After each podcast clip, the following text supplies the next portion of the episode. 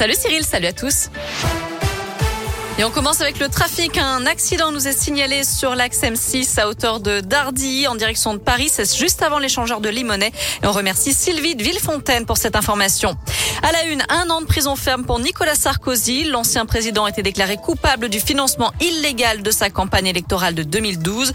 Le tribunal de Paris estime qu'il a volontairement omis d'exercer un contrôle sur les dépenses. Il avait conscience du dépassement des plafonds.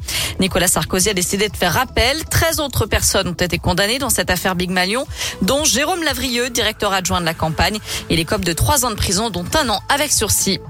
Retour à Lyon avec la grève au TCL et grève aussi des agents de la ville de Lyon. Ils défendent leurs acquis sur le temps de travail et le droit de grève. Ils vont manifester devant la mairie dans 30 minutes pendant le conseil municipal. L'accueil est perturbé dans les crèches et les cantines scolaires.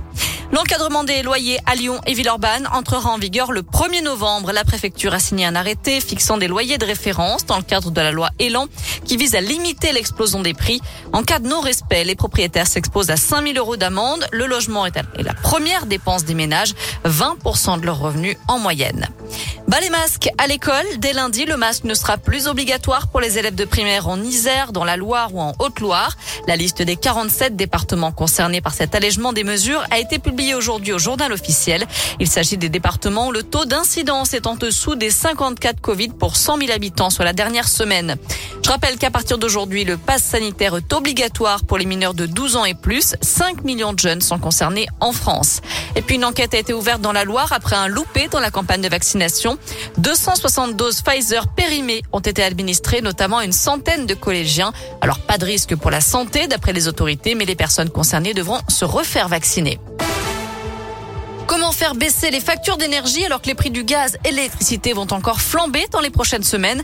Le Premier ministre Jean Castex est l'invité du journal de 20h de TF1 ce soir. Il doit annoncer des pistes envisagées par le gouvernement pour aider les Français. Baisse des taxes, hausse reportée à l'été ou plus de chèques énergie, ce sont les hypothèses évoquées.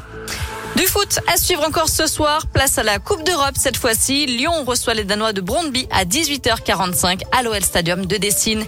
Et puis Didier Deschamps va dévoiler dans une heure maintenant la liste des Bleus pour le choc contre la Belgique. Ce sera le 7 octobre en demi-finale de la Ligue des Nations. Enfin en basket, David Laity va manquer le début de saison officiel de Lasvel. L'élite américain a dû rentrer aux États-Unis pour des raisons familiales. Les Villeurbanais reçoivent les Lituaniens de Kaunas demain pour la première journée d'Euroleague et Gravelines Dunkerque dimanche en ouverture du championnat. Voilà pour l'essentiel de l'actu de ce jeudi. On jette un œil à la météo pour cet après-midi. Pas de grand changement. On garde un beau ciel bleu et beaucoup de soleil. Ça fait du bien. Les températures sont plutôt agréables. Hein. On crève pas de chaud, mais il fait jusqu'à 22 degrés cet après-midi pour les maximales dans la région.